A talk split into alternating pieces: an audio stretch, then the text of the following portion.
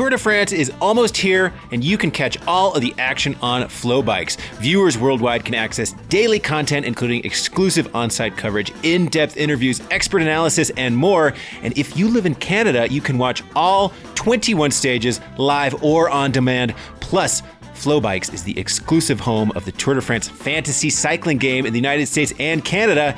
Subscribe now at flobikes.com slash velonews. That is F-L-O bikes.com forward slash velonews. And when you purchase a FloBike subscription, you'll get access to the entire FloSports network of over 25 sports. Don't miss out. Sign up at flobikes.com slash velonews. That is F-L-O bikes.com forward slash velonews. Thanks to FloBikes for sponsoring this week's podcast. Let's get on with the show.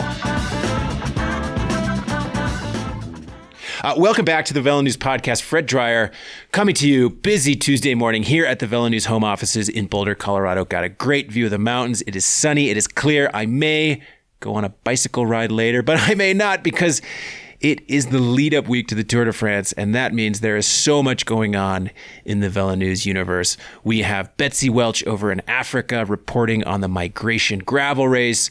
We have all of our reporters, editors, contributors spinning all this analysis and preview content for the Tour de France. And the next three weeks are going to be busy here on velonews.com.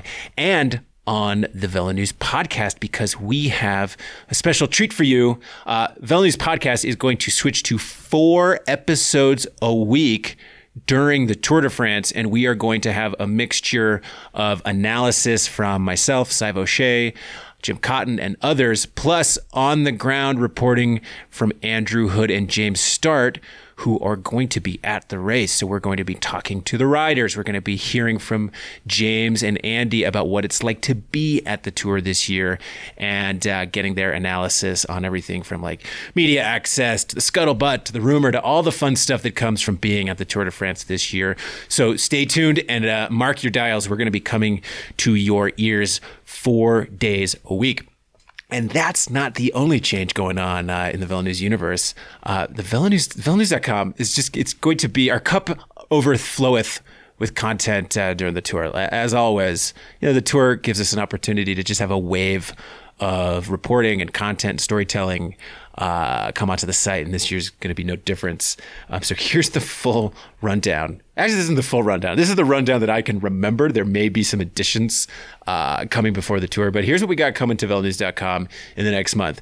Daniel Oss is back doing his behind the scenes videos for us from the uh, Bora team bus, the Bora Hansgrohe team dinner table, his uh, time with Peter Sagan. You may have watched some of those during the Giro. Daniel is a natural on video and he's coming back. He's hilarious. You should definitely check that out. Those will be coming, I think, every other day or a few times a week during the tour. We have Tour de Hoodie. That's Andy Hood's daily column of what it's like to be on the ground at the tour lots of rumors and scuttlebutt, sights and sounds, tastes and smells. What uh, Andy is going to be seeing at the tour, he'll have his daily column about that. Check out our Instagram feed for daily Instagram stories updates from James and Andy. They're going to be doing stuff like predicting the winners, talking to fans, giving us a view of what it's like to be at the tour. Um, James is going to be doing a lot of updates from the stage, so check out our Instagram. And then um, O'Shea and Jim Cotton are going to be continuing the Unsung Heroes um, uh, series going throughout the tour. That's uh, the very human side of the race, human stories about some of the riders that we don't really get to hear from, also mechanical mechanics, director sportives, interviews, and behind the scenes stories from people like that. I'm going to be doing a daily digest during the week full of hot takes uh, of the biggest stories from that day, plus sort of a rundown of what's going on in the bike social media space, plus the usual, you know, explainers, analysis, uh, quick flips, news stories, and lots of tech bike galleries, helmet galleries, uh, a look at all of the tech stories that are going to be shaping the tour, uh, plus the usual stuff like what the star said, GC analysis, and our coverage of La Course by the Tour de France and the Giro d'Italia Donna, which are going on at the same time. So it's a busy three weeks. We have a ton going on at velonews.com, and uh, you should all you know, tune in each day because we're going to have a lot of cool stuff coming to you from the race. And before uh, we get to the actual race, I wanted to have on a guest who have ha- I've had on uh, for a pre Tour de France podcast for the last few years. That is Jason Gay of the Wall Street Journal to talk tour, to talk bike stuff, and to just kind of catch up with Jason to get a sense of what is going on in the bike space that's making its way to our uh, our casual viewers, the mainstream viewers out there, because the Tour de France every year is the big event that cuts through the clutter and gets to the casual viewer. But there have been some other bike stories recently that have done so. So we're going to catch up with Jason Gay and uh, hear what he has to say about everything going on in the bike space. So, without further ado, here's my interview with Jason Gay.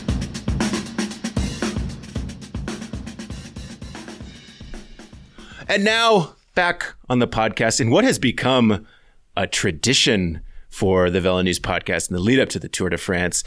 Uh, it's the man who has forced cycling down the throats of more casuals than Mark Summers and the Little 500 combined. It's Jason Gay of the Wall Street Journal. Welcome back, Jason. Thank you. Yes, I that's what I strive for. Anytime you see a new person on the bike, blame me. Yeah, that, that's a great honor, Fred. Jason, I always love linking up with you before the Tour de France, not because we're going to like talk about the strategies or the inner workings of the tour or anything, but it's just a good opportunity to check in with you because I love checking in with you, but also to get a sense of what out there in the cycling world is cutting through the clutter to make its way to uh, mainstream America in the form of uh, your columns. And, and there's a lot. We have Mark Cavendish and we have Justin Williams and we have sports psychology, mainstream events, Olympics. There's a lot going on in the sports world. And I feel like there's just a, ton of opportunities in the coming weeks for cycling to, to be right up there with the NBA playoffs, the uh, doldrums of the MLB season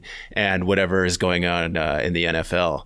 Uh, so, Jason, thanks for making time for us. Oh, it's always a pleasure. Thank you, as always, for the warm introduction and the invitation. And listen, I feel like in a weird way, this is like as close as we've swung back to normal. I know we had competitive racing in the fall of last year, but that wasn't really the whole package. And and now you see not just racing happening in Europe, but around the world and here in the United States. And uh, uh, things are percolating. It's been such a strange experience because it was we've talked about before, and I know you've talked about uh, on this show many times that there's a bit of a boom happening. Fred, you can't get a bike in the United States. It's really hard. I mean, it's like asking somebody to like you know design you a home or something like that. It's you know you're looking at wait times uh, months if you're lucky, sometimes years. Um, you know, it's it shows a robust interest, but uh, you know such a weird thing to have a situation where you know people want the bikes and they can't get them. That's right. I mean, I think that people are taking out second mortgages on their homes to shop on Craigslist now for like squeaky, uh, you know, rusty chain mountain bikes. No, I mean, I've definitely definitely seen it here uh, at the Velo News world headquarters, we used to take it for granted that when we wanted to test out a new bike, you know, new fancy new bike coming out there, and we're in the bike media. Yeah. We don't get paid a lot, but one of the perks we get is we get to get first dibs on the new bikes. Yeah. Reaching yeah. out, asking for these test bikes that the manufacturers are like, sorry, we sold them all, or they're on, you know, they're they're stuck in the Suez Canal behind that uh, that ship that's stuck there, or they're, you know, right, cannot locate them. Yeah. No test bikes for you. Yeah, like it, it, we should be clear here that it's not necessarily an issue of they, they don't have enough bikes. It's supply chain breakdown. So there was a piece in the journal recently in which they talked to a, a small bike shop owner who was talking about just you know the shortage of parts, and these parts are just sitting, as you said, on you know in steel containers on cargo ships and aren't able to get to where they're going. I have a question for you though. Like, what's the deal with like? I won't name the company, but like there was a bike that was introduced a while ago, not that long ago, and I was like, "That's a cool bike. I would be interested, maybe, you know, purchasing that bike." can't purchase it. What's the point of this? Like, why are you like, you know, holding this carrot out in front of people? And then when they're like, I, I really like this thing, maybe I'll look at buying it. You can't buy it. I don't get it.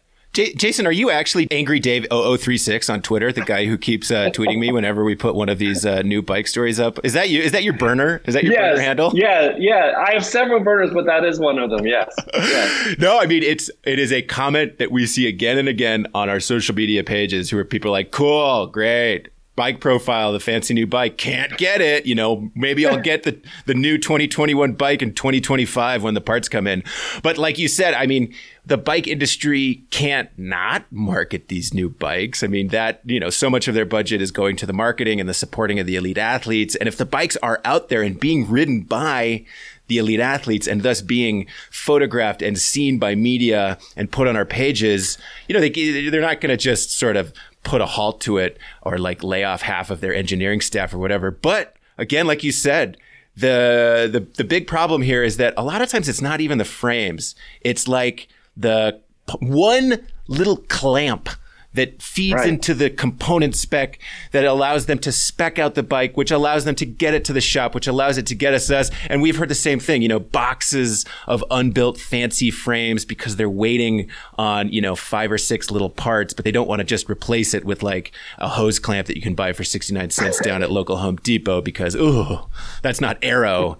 And so uh, the whole thing is being held up and this Jason cannot buy his fancy twelve thousand dollar bicycle. Yeah, I assure you, this was not a twelve thousand dollar bike, but it is. I mean, I get what you're saying about the, marketing schematic of it. Like, you put this out there, you whet people's appetite for, it, you get them excited about buying it. But like, when I'm watching TV and I see Pizza Hut coming out with the cheesy crust flaming pizza, like I want to get the cheesy crust pizza. I don't call Pizza Hut and they say like, yeah, that's available in 2022 June, maybe July. Like they, it's there. You get it then. I don't. I don't. I don't get it. I. I, I, I'm I'm worried about the backlash, Fred. Well, Jason, then you are going to be very happy about this year's Tour de France because we have the heads up that uh, half the teams of this year's Tour de France are actually going to be riding vintage bikes, aluminum bikes with down tube shifters because they couldn't get their bikes either. They're all going to like the pros closet. Right, right. Race never been raced frames. You know that that, that yeah. that's the, the nomenclature on all Craigslist. Works works good. Works good. Only crashed a few times. Owned by a Cat Four. Um, no, I mean it's going to be interesting to see. I mean the bike bike shortage is a story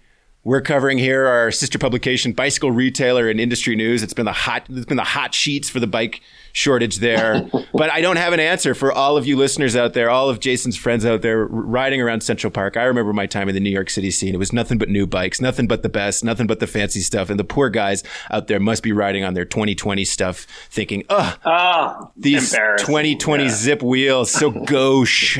no, it, yeah, these are nice problems to have, I imagine. But, uh, uh, you know, this sort of speaks to, though, what I think is one of the things that makes cycling such a fun sport to write about is that the intersection of you know the consumer uh, and the sport. You know, like people don't get into baseball podcasts and start talking about gloves and like you know hats. Uh, you know, th- this is a, a, sport where the equipment is readily available almost always to the, to the riding public, and oftentimes the people who are doing laps in Central Park are riding on nicer stuff than the professionals themselves are. Uh, so I like that part of it, and I think it makes you know, for a pretty energized readership.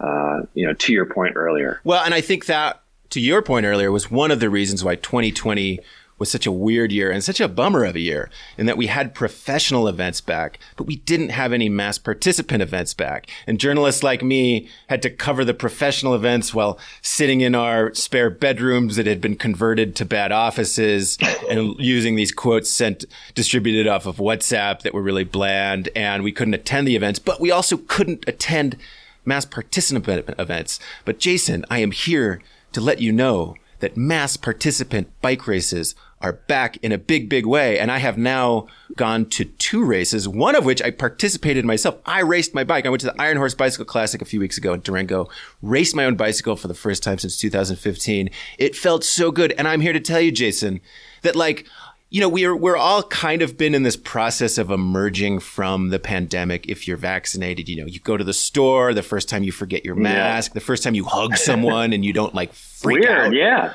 And I gotta say, going to a mass participant bike race, it was that was like the moment where I was like, "We're back, baby. We're back. Like real life is back. I'm at a bike event. People are high fiving me, and uh, and and the world the world has returned. So I encourage you, Jason you know, you do you have any events coming up, mass participant events, sport events coming up? Yeah. Yes. Uh, America will be fully returned to normal, Fred, when I'm being spun off the back of a Masters race. You know, that is uh, that is a real signal that things will have uh, gotten right back to the norm. Love it. But I, I encourage you to do it. I encourage the listeners to do it. I mean, if you are vaccinated and if it's within your comfort zone, I got to say, like going back to a bike event. And then I was at Unbound Gravel, you know, the, the former Dirty Kanza, the Super Bowl of gravel racing. And that was another experience where it was like the American bike scene back in full force, competing, feeling good, the attitudes and the amount of joy being exchanged by people at the start line and the finish line was another sort of a wow, we're moving back towards the way it used to be. And it was another affirmation of like, man, the power of mass participant bike events, you know, the power of collective bike events. I, I, I had really missed it. Yeah, and and look, we respect Zwift and what Zwift has done for cycling uh, and continues to do, but it's nicer to do it in actual outdoor spaces. I, I, support it entirely. And it's trickling back here in New York. They put the finish line at the top of Prospect Park Hill near where I live in Brooklyn, and uh, they're out there doing mass start races. Uh, Fred, I can probably sneak you in this weekend. You got a nice little uh, 2 3 affair with 110 starters. It might be full, but we could sneak you in there. 17 laps. Nice way to spend 5:30 a.m. to 6:15 6:45 a.m. Yeah, but will I have to course marshal too? That was always sort of part of the trade-off. Because if you wanted to participate yeah. in events, you had to do a few weeks of course marshaling, and some people would kind of buy their way out of it, but I never could. In fact, I think I'm still on the CRCA's like no go list because I missed a couple. Yes, yes, yes. No, there, there, there are people at the entrances to all the parks in New York with your photograph, uh, seeking to prohibit you from entry. I love it, New York City cycling scene. You know, we've been doing this series with uh, Major Taylor Iron Riders, where they've been writing these columns yeah. for us every two weeks, and reading these columns has been so enlightening about their experience in cycling, but so great for myself selfishly because it's the you know reminds me of the cycling scene there. And this past weekend, we had this gentleman, Lorenzo Brown, talking about his love for European cycling and how 10 years ago he started to go over and ride the Stelvio, and it blew his mind because up to that point he had been just riding Prospect Park and Central Park, and to him, like the the state line climb on 9W was like the climb. And then all of a sudden he's yeah. on the Stelvio and he's like, "Oh my gosh!" like this is this is totally different. No, it's a phenomenal place to, to ride, and if you haven't had the experience, I highly recommend jumping in at some point. Either get to one of the parks or get to a race at Floyd Bennett Field when they get that going again, because that's also a pretty unique experience. That's a that's a basically a criterium on an abandoned airfield. Uh, and uh, don't hit that tarmac, Fred. You know that rule. No, that that is cheese grater tarmac, and it's tough. I mean, I always tell people, you know, I love riding out here in Colorado and when I moved to New York City, I thought I was never going to ride a race, and I raced way more out there, like fifty times, yeah, than yeah, I did here. Yeah. Way more. Great bike scene, thriving cycling community. Well, and now we have the the the, the exciting ingredient to the bike lanes here in the city and, and the parks are just the enormous number of e-bikes, not just e-bikes, but e everything, e unicycles, you know, e three wheelers. Um, it's it's really a wild scene now, and you know, I keep reminding these people who are going like 30 miles an hour that there are, in fact, Tour de France scouts uh, for every one of the major World Tour teams on the West Side Highway in Prospect Park at the top of the Brooklyn Bridge, you know, looking to see if you can actually push 350 watts up the Brooklyn Bridge. And they might offer you a slot. So it makes things pretty exciting and lively around here. Yeah, I mean, before we get on to the Tour de France, that's a question I have for you, Jason, which is that, you know, as we've kind of started to emerge from the pandemic, we are seeing um, behavioral change. And one of the changes that happened to people in the pandemic was, like you said, there's a bike shortage, more people riding bikes, more people going to outdoor exercise, getting away from gyms, seeking outdoor opportunities, commuting by bike, commuting by electric scooter, et cetera, et cetera. I mean, what tangible change have you seen on the city streets of New York City where already the bike lanes were pretty crowded with just traditional push bike cyclists, and now you do have e-bikes and you have one wheeled tech bro scooter thingies and you have you know guys on electric skateboards and stuff like that. What what tangible difference have you seen in the in like the bike slash commute scene in New York City? I mean, there's just incredible creativity of design and uh, manufacturing now. I mean, you just see these. I, I, feel like not a week goes by that I don't see some sort of new electronic apparatus out there. Um, I should say very explicitly, I support e-bikes 1000%. I think they are an incredible uh, asset to the cycling community. I want to see as many people as possible. Uh, you know, get introduced to cycling, whether they stay e-bikers or they move to pedal powered bicycles, any version of it I support. I look at an e-bike not as competition for cycling, but as not a car. And that's a huge part of this. And what you're describing with regard to New York City is an environment where more and more people are recognizing the beauty and the convenience of cycling, of e bikes. But the city is still not making any sort of alterations to vehicular traffic in the city. They're not, you know, changing its relationship to the car and they're not doing it or they're not doing it fast enough. I mean this city is very very slow to act. There was enormous progress made with you know creation of some lanes and the Citi Bike system here in the city of course but there's still not enough has been done. And i think that the congestion issues that you describe on paths and so on that's entirely a product of the fact that we are just completely beholden to the automobile still in the city and just refuse to take anything away from cars. Um, there's a conversation that's still ongoing, and it seems to be something that's going to happen where they're going to actually create a cycling lane on the Brooklyn Bridge. Fred, when that happens, you got to come over here and we can do that because that'll be remarkable. Because one of the things that if you've ridden in New York City in the last, I don't know, 20 years, like the Brooklyn Bridge is, especially in the warmer months, a no ride zone. It's it's just full of people and lively and you know baby strollers and all kinds of stuff. And you just don't want to be like riding a bike at any kind of speed on that. It's not convenient for you. Um, but they're going to create this new thoroughfare, and if that happens, I think that'll be the most significant you know bike adapta- adaptation in the city because it will literally mean taking space away from cars. Um, and I just think that this is the way things are going, and it needs to happen. Um, how long until some uh, Dingbat tries to get the Strava on the uh, Brooklyn Bridge. Um, I mean, well, the, uh, there the, it exists actually on Strava as a, the actual bike lane, the wooden slatted bike lane. Uh, but I don't know about the new one. When the new one happens, I'll let you know. The Brooklyn Bridge was always a mystery to me. I would tell people who are cyclists like, do not use the Brooklyn Bridge for riding at all. It is so full of tourists. They are all looking at their phones or staring off into space and walking in the bike lane. And you will just, it is like, it is an exercise in futility. And I remember one of my first uh, rides to Brooklyn when I lived in New York City. I rode up and over the Brooklyn Bridge, and there was a guy who was just doing laps back and forth on the Brooklyn Bridge with an extremely loud horn. And he was honking it at people who were in the bike lane and then screaming at them. And I saw him on the way over and I saw him on the way back. And I was like, is this man, does this just do this all day? Is this some poor man with pent up rage?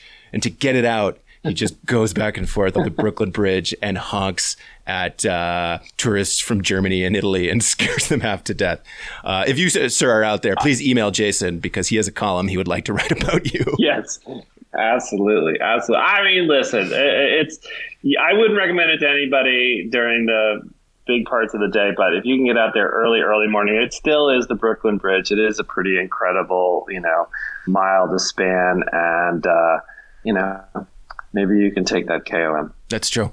Um, Jason, I have some uh, questions I want to ask you about some Tour de France stuff, some stories that we might see break it into the mainstream, and then and then some stories that you've written about um, recently. First, let's talk tour. You know, there are a number of storylines that in the cycling world for hardcore cycling publications like VeloNews are obviously of interest. And that, of course, is who is the, the best Slovenian stage racer out there? Tadej Pogacar or Primoz Roglic? Um, you know, how deep is Team Ineos's uh, Grand Tour roster going to be? How do you win a Grand Tour with four leaders like Richie Porte, Richard Carapaz, Geraint Thomas, and Tao Geoghegan Hart? Um, I can see by the look on your face that probably none of these stories are going to break into the mainstream uh, no. consciousness here. But but the one story that that you wrote about earlier this year that definitely could do it is Mark Cavendish. Cav, oh lucky Cav, oh the cuddly teddy bear making his return to the Tour de France, age 36. I, I, you know, let's step back a second. The, a week ago, this appeared to be a fantasy. This was not something that was going to happen. In fact, when he won those stages of the Tour of Turkey a couple months ago, when I had the opportunity to talk to him about it and this comeback and just getting to the line first and what a moment that was for him. If you were to have raised the prospect of him in the Tour de France, he would have been laughed at even then. Uh, and as little as a week ago, it looked like Bennett was on. And then, you know, cycling pulls out the big surprise yesterday. Uh, and, you know, we heard that, you know, Bennett was on, Cavendish didn't want to do it. Cavendish wanted more money to do it. Quickstep wasn't confident. And, you know, and, and what a surprise to have happen. And such a funny thing that to see the sport so sentimentally attached to a rider who was obviously, at, you know, in his prime, the young, you know, Aravist who was, you know, shaking up the sport and was, you know, a beast of emotion and and and and now is this sort of as you described this like warm cuddly story. This dad who's like never thought he was going to get back there at this race and is getting a chance to get out there again. And gosh i mean who knows? I mean uh, he's going to be going against the best of the best. And were he to pull off a stage at this it would be pretty legendary. I mean he's you know the people will focus on the the stage wins. He's got 30 merckx has 34 whether he would close the gap. I mean, God, that's asking an awful lot just to get to this race is an enormous thing. Yeah, oh, to be uh, a fly in the wall in the emails between uh, Patrick Lefevere and Cavendish and Cavendish's agent and uh, Bennett and Bennett's agent about this because I know in the, in the headlines over the last few days it's been like Bennett had a knee thing and now he's saying, well, actually I was feeling better, I just wasn't fit enough, and Lefevere's throwing Bennett under the bus, and you know you could tell that he's grumpy that he's having to bring Cav instead of Bennett, who probably has a better chance to win stages, defend the green jersey, et cetera, et cetera. I'm happy for Mark Cavendish. I'm going to dump a little bit of ice water. Okay, a huge bucket of ice water on the story in general, though. Um, there's maybe two stages that Cavendish has a chance of winning.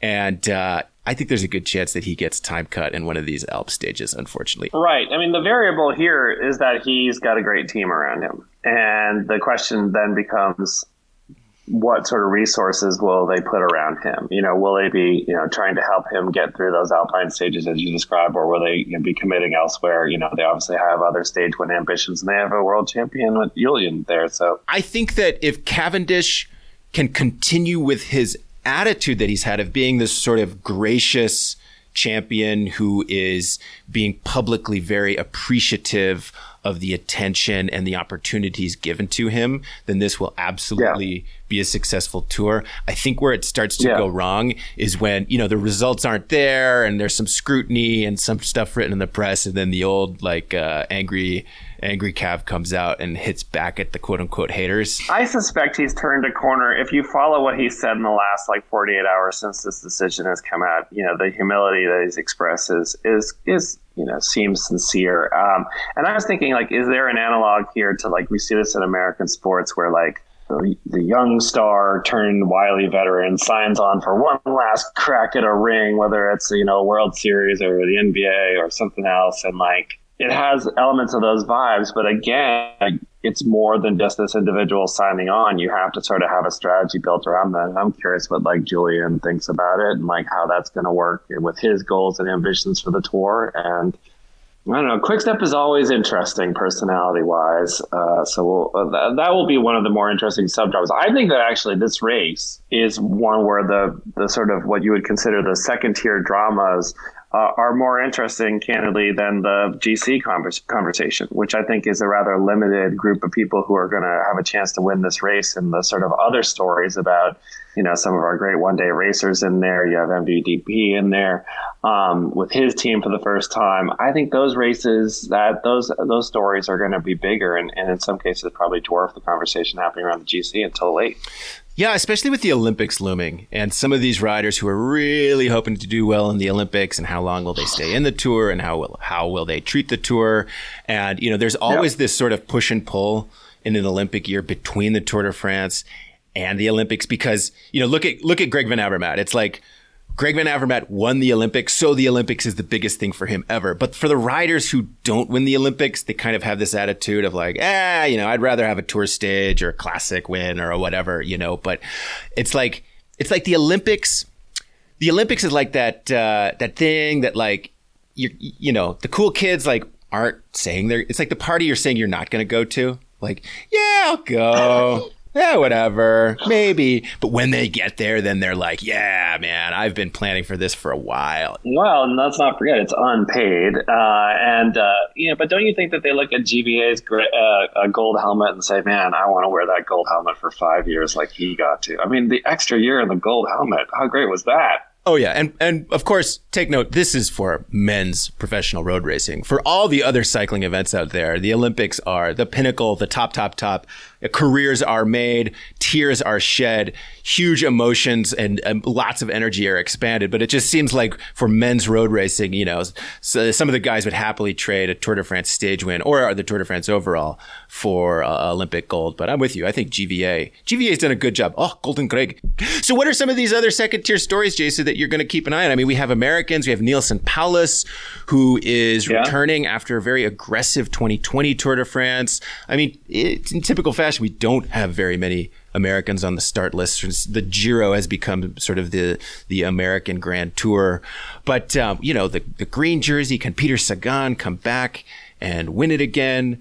The sprints, the the time trials. This isn't your typical like short uh, 150 kilometer back to back to back climbing stage tour. This is more of a traditional time trial tour. Sure. I mean, listen, you have you know the obvious showdown between uh, Van Aert and and uh, Van der Poel, and having that rivalry occur over the course of a three week Grand Tour, depending on, on uh, how long, of course, they stay in the race, um, will be really compelling because you know there are unquestionably two of the most talented athletes in the entire sport.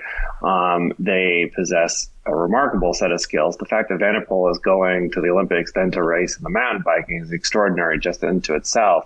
Um, so I think people will be watching that very closely. And I, I, think, you know, the momentum in the sport, and I think it sort of parallels alongside what we've seen in the last year and a half of the pandemic shutdown, is that cycling, you know, sort of became a sport of the long individual ride, the you know the sort of off roading. This person who was sort of agnostic about you know competition and you know got drawn into things like Everesting and stuff that Lachlan Morton has been doing and like all that kind of stuff. And I think that like that dovetails nicely with like you know what kind of rider you know Matthew and and and Wout are because they're not people who you know are one thing. You know, cyclists feel increasingly like they want to do all the things, and so you know the GC or the tour a, a, a stage race is you know, it, it's specialist culture. It's sprinters, it's climbers, it's like, you know, and so I think that sort of seeing a throwback to all rounder culture in a grand tour will be interesting.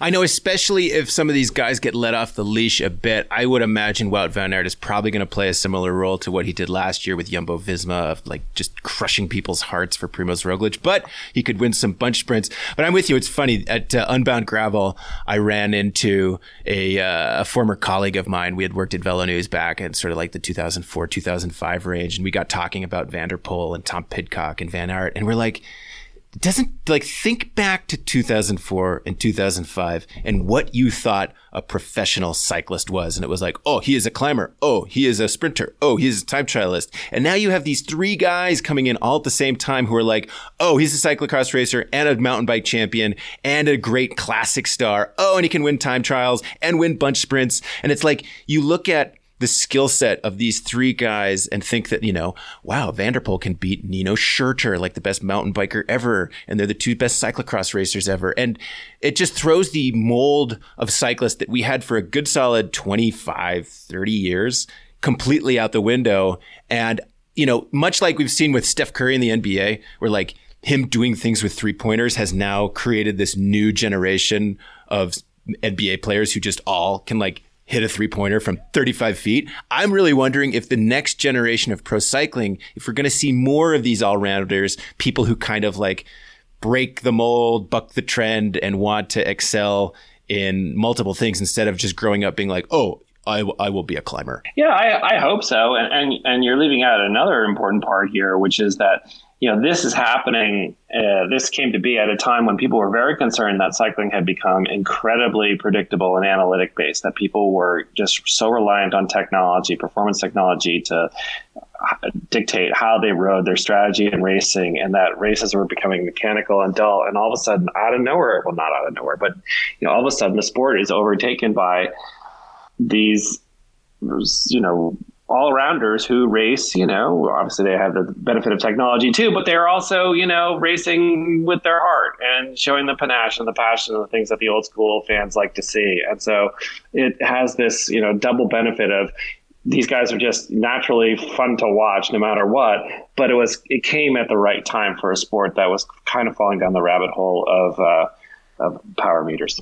And of course, it goes without saying that this is again resigned to men's professional road racing. Marianne Vos is listening to this podcast right now, just being like, "Yeah." It's a really important point. It's a really important point, and it's something that I think that if anyone's looking for a reason to watch women's cycling, the thing that we are being so rapturous about in men's cycling has been part of women's cycling from the jump, always. And it has been full of champions who are multidimensional, who are climbers and sprinters, one day racers, stage racers. And it, the fields are rich with performers who can do all of that. And that is a really compelling reason to follow women's cycling because if you like that ingredient in men's cycling, if you like the stuff that Van der Poel and Van Aert do, well, there's a lot of people in women's cycling who are capable of that. And capable of so much more. Jason, I got to tell you, you know, tangent here.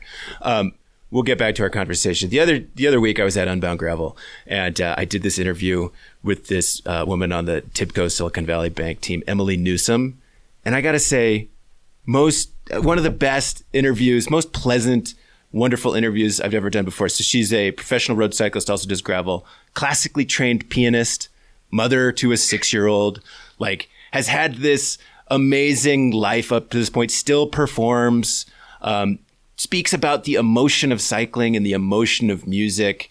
And it was unlike any interview I've done in a really long time. And it was one of those light bulb moments going on again, again, yet again. I mean, this happens every time I feel like I have a long, long interview with a women cyclist where I'm just like, ah, these people are, they're, they're not just amazing athletes. These people tend to be just like really amazing people full stop period sure and think about the commitment behind the scenes to like get there and to like be able to juggle all these things i have a six year old at home i can barely handle that much less uh, compete at a high level in anything um, and i think that you know we have the Tour de France uh, for women is coming back in 2022, which is an eight stage race, which will be interesting to see. You know, it's good that it's revived. I hope there is a significant investment in ASO and they're looking at this not just as like, all right, let's see how it goes next year, but as like a three, a five, a 10 year plan to develop this and seed it. Because as you described, the stories are there. The athletic talent is obviously there. Um, you, you do need to seed it and you need, do need to grow it and you do need to like invest in it continuously, not just do it as a one off. Um, and I'm hoping that will happen because I think this board is ready for it. Me too. And, you know, I think that if you do start to put some of these components back in, a women's Tour de France, a women's Tour of Spain, you know, more long stage races and big one day races, I think that some of the races have already proved that the TV audience is there, uh, especially internationally. I mean, you look at some of the numbers around international cyclocross events and some of the classics, and it's like the TV audience is there. People like to watch bike racing. It's not like, oh, women's bike racing is not interesting bike racing. It's like, ah, you just need a little time to build the storylines and to build the excitement. But if you put it on television or a live stream, people will absolutely watch it. And then and then you start to see a dynamic happen which which we're seeing in the states here which I was thinking about this as I was looking at the uh, Olympic team that was announced, which is, you know, the story in women's cycling in the United States used to be a fairly similar one, which was, hey, you know, really talented athlete, crossover sport, maybe from soccer, tennis, running, swimming, picks up bikes a little bit later than life, you know, college, after college, gets hooked. And now it's like, I was looking, it's like Ruth Winder, teenager, Kate yep. Courtney, teenager, Megan Jastrab, like nine years right. old, you know. You look at the current crop of Olympians and it's like they've been doing it for a long time. They got into it through NICA or as a, you know with them of these youth programs and they've stayed with it. And that's precisely what we're talking about here with the investment. I mean nica is obviously that wasn't like a one year thing. That is a very long standing program of development and it wasn't something that was going to pay off immediately. And so professional racing should be looking at it the exact same way. Cycling has an opportunity to be a big 10 it has this enormous advantage which you really only see at a professional level in like men's and women's tennis of having these marquee events where everyone is participating participating in it. And you can draw in a bigger crowd, just an incredible cross section of people because there's something for everyone. And that's the opportunity that I hope that organizers recognize here and, and develop because you see in tennis. I mean, it's just a remarkable asset for the sport. There's nobody in tennis that would say, "Oh, you know, it would be great if we just, you know, had a men's Wimbledon, a women's Wimbledon." That's just the most foolish idea in the world. The, Wimbledon is Wimbledon because it brings everybody together.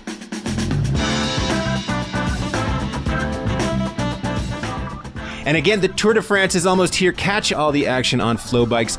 Viewers worldwide can access daily content, including exclusive on site coverage, in depth interviews, expert analysis, and more. If you live in Canada, you can watch all 21 stages live or on demand. Don't miss out. Subscribe now at flobikes.com slash velonews. That is F L O bikes.com forward slash velonews. Thanks to FloBikes for sponsoring this week's episode. We will catch up with you next week.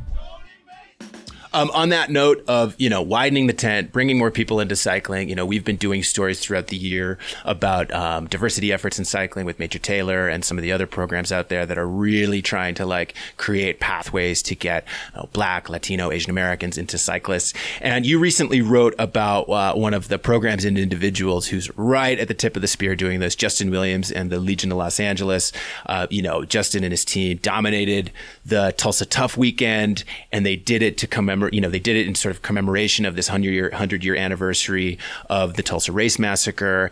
And you interviewed Justin, did a great piece in the Wall Street Journal. And Jason, I'm really curious about, um, first of all, the conversation with Justin, but also the reception to that story about what Legion and what Justin uh, were trying to do and are trying to do with this with this project. I mean, I think it's very, very clear that Justin, Corey, CJ, and everybody at Legion has tapped into something. I mean, they are getting a much bigger mind share of attention in the sport in the United States than comparable World Tour teams. I mean, you know, World Tour teams with a zillion times the budget. Um, they have been incredibly canny with social media, with interaction, with engagement with fans, with humor, with video, with all kinds of stuff. I mean, this was a team that didn't race for a year. You know, they just just didn't have the opportunities to, you know, get out there and compete because you couldn't race. And yet they continued to hold people's attention and then to go out into Tulsa and obviously what was, you know, an enormously significant uh, anniversary uh, with the Tulsa Race Massacre, but to perform and put the foot down the way that they did, dominating across the board. I mean, I thought it was just a really thrilling athletic moment and like a, a thrill for me as a someone who writes about sports in general. You know, whether it's tennis or the NBA finals or the Olympics. Uh, it's fun to pick out something that maybe an ordinary sports consumer isn't paying much or any attention to and say, you know, you should pay attention to this and here's why. And I think that Legion and Justin and the whole team are something to really pay attention to. And, and, uh, again, I mean, they will be teaching lessons, I think, in years ahead about how they have done what they have done in such a relatively short amount of time with a limited budget. Um, they are batting above their weight, I think is the baseball cliche. They really are. Yeah. And, you know, they're picking their battles wisely. Um, you know, they're dominating the crit scene and Tulsa, and that's those are races they know how to win, and they they can win. And I, you know, I've seen some online criticism of like, ah, oh, well, you know, you're dominating this sort of minor minor league of cycling. Why not go over to Europe and see what you can do there? And it's sort of like that's not the that's not the point. You know, I sat down with Justin in 2018 at the Red Hook Crit um, and he was racing for Specialized and doing fixie crits and all these different events back then. And he kind of he kind of laid out the he had the vision back then. He laid out the vision of what he wanted to do. Hey, I want to have this team that's really focused on you know African American cycling and crits and cool events that we like. And the goal isn't to grow it to get to the Tour de France. The goal isn't to conform to European cycling as so many other American road programs have been in the past, which is like, hey, we see what we can do over here. Then we try to go over there and prove ourselves against the best. He's like, no, I've learned through social media that I can grab attention and have influence and, you know, do what I want to do and get sponsorship by succeeding at the right events, but broadcasting that image in the right way. You know, he won amateur Cat 1 road nats and amateur Cat 1 crit nats, not the pro, and yet he got way more attention for that than the pro road or pro crit nats winner because he's smart and savvy with the message and he's preaching a message that is very attractive, which is like, hey, cycling doesn't just have to be for white upper crust people. No, 100%. And I think he's creating a new road here. I don't think that he's like relying on an old blueprint to like get people's attention here. I think that they're very smart on social media. I think he engages with people. Everyone on the team engage with people, you know, uh, in, a, in a very creative and warm way. And I think they're telling a good story here. But you know, it helps that they're winning, of course, you know, to be as dominant as they were in Tulsa. And, you know, they came very close to having some good results in Knoxville too. I mean, they won the women's uh, uh, race uh, national championship, which was a huge win. Um, but I feel like you know you're not anything in cycling until people are trying to run you down a bit. I think right. That's a real signal that you're clicking somehow, and it's amazing to me to hear any kind of criticism of anybody suggesting that it's a feat of marketing. Have we forgotten that cycling in and of itself as a sport is a act of marketing is literally created for the purposes of marketing product.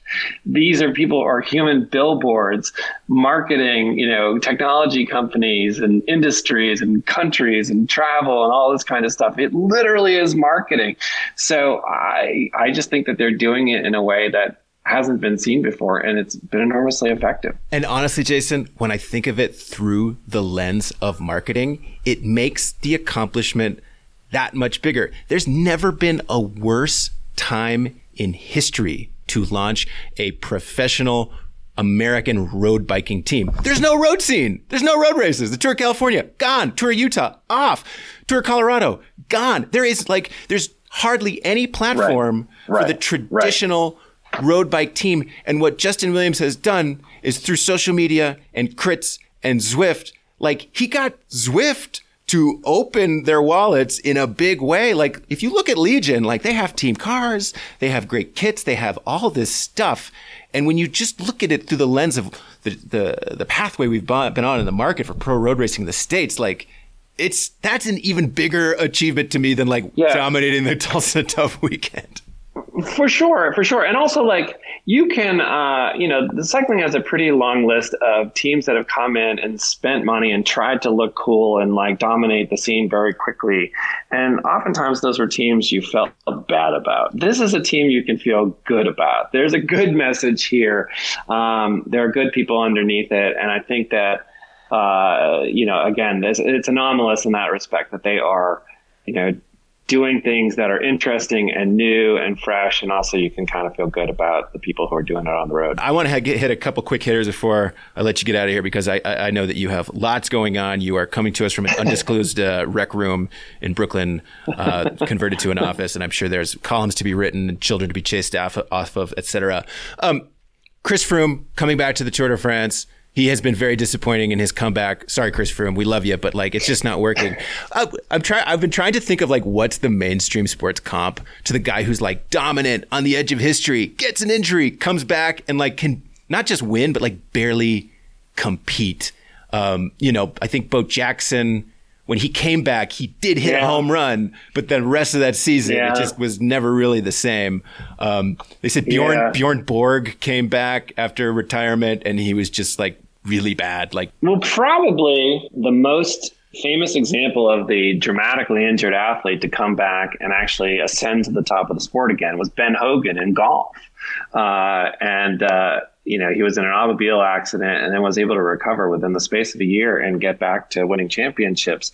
Usually, of course, it goes the other way. And Bo is an interesting example. I mean, he was the multi sport athlete too, which made it, you know, factors more interesting. But in Froome's case, I mean, this goes back to what we were talking a little bit about with the Cavendish enigma, which is that uh, it's not just Chris Froome getting himself back. It's not an individual athletic performance. You also have to build a team around him. And him moving to Israel Startup Nation, that was a big deal. Of course, he was the marquee signing for that team. Um, but, you know, it doesn't work if he's not up to being the guy, right? And so I think you can jump in here and correct me if I got this wrong, but I believe that Michael Woods is going to be the guy for the team at the tour. And that Froome, if he can grab a stage win, that would be a miraculously great result for him. And he, I think he has said as much. But but Woods is the is the go to person here. Is that right? Yeah, that's correct. And I mean, in some of these early races like Romandie and you know Dauphiné, it's like you know, Froome's getting dropped on rollers and on transition stages and on the flats, and that's a, a real sign that it's like, ah, oh, that's that. You know, he's not anywhere close to being back, and yeah. it's it's a bummer. I mean, it was you know, it goes without saying, it was a horrible injury. The guy could have you know not been walking again, let alone racing a bike. The ba- the fact that he's racing again this you know two years later is testament to you know his work ethic and science. But if it's not there, it unfortunately it's just it goes down as another example of like you know catastrophic injury on the verge of history. The athlete wasn't able to come back, unfortunately. Yeah, you know, and and uh, you know, in fairness to him, you know, he has had a remarkable career. You know, full stop. He, you know, there's no shame in you know whether it's you know a lack of success at the tour or a career that you know winds down gradually here. That's what actually usually happens and is supposed to happen. What's weird is that we're in this era across sports now where we have 50 year olds winning the PGA championships, 43 year olds winning the Super Bowl, um, a 46 year old winning the Indianapolis 500. Um, you know, people who are age defying across sports now. And then we look at Chris Froome and we're like, come on, you know, you should have like X amount of years left. And, you know, the truth is that that injury is enormously difficult to come back from. But the fact is that also that he has been at this for a long time, and that this is the natural atrophy that happens with athletes. Well, it's one of the big stories we're obviously going to keep watching. Um, Jason, thank you so much for coming on the podcast. You have been a wonderful co-host again. I will always look forward to this annual tradition, and we will have you on again and again and again. But um, for those listeners out there, Jason Gay, the Wall Street Journal, you can read his columns online in the newspaper and uh, where else can they follow you? Oh, geez. Uh, they can follow me in a bike race because I will be behind them for sure, drop, pulled over to the side, panting. Um, but uh, yeah, you can follow me on Twitter at Jason Gay. Uh, and uh, I, I, I'm avoiding the space pad and MySpace and Insta Google and all that right now. Thank you, Jason. Thanks, Fred.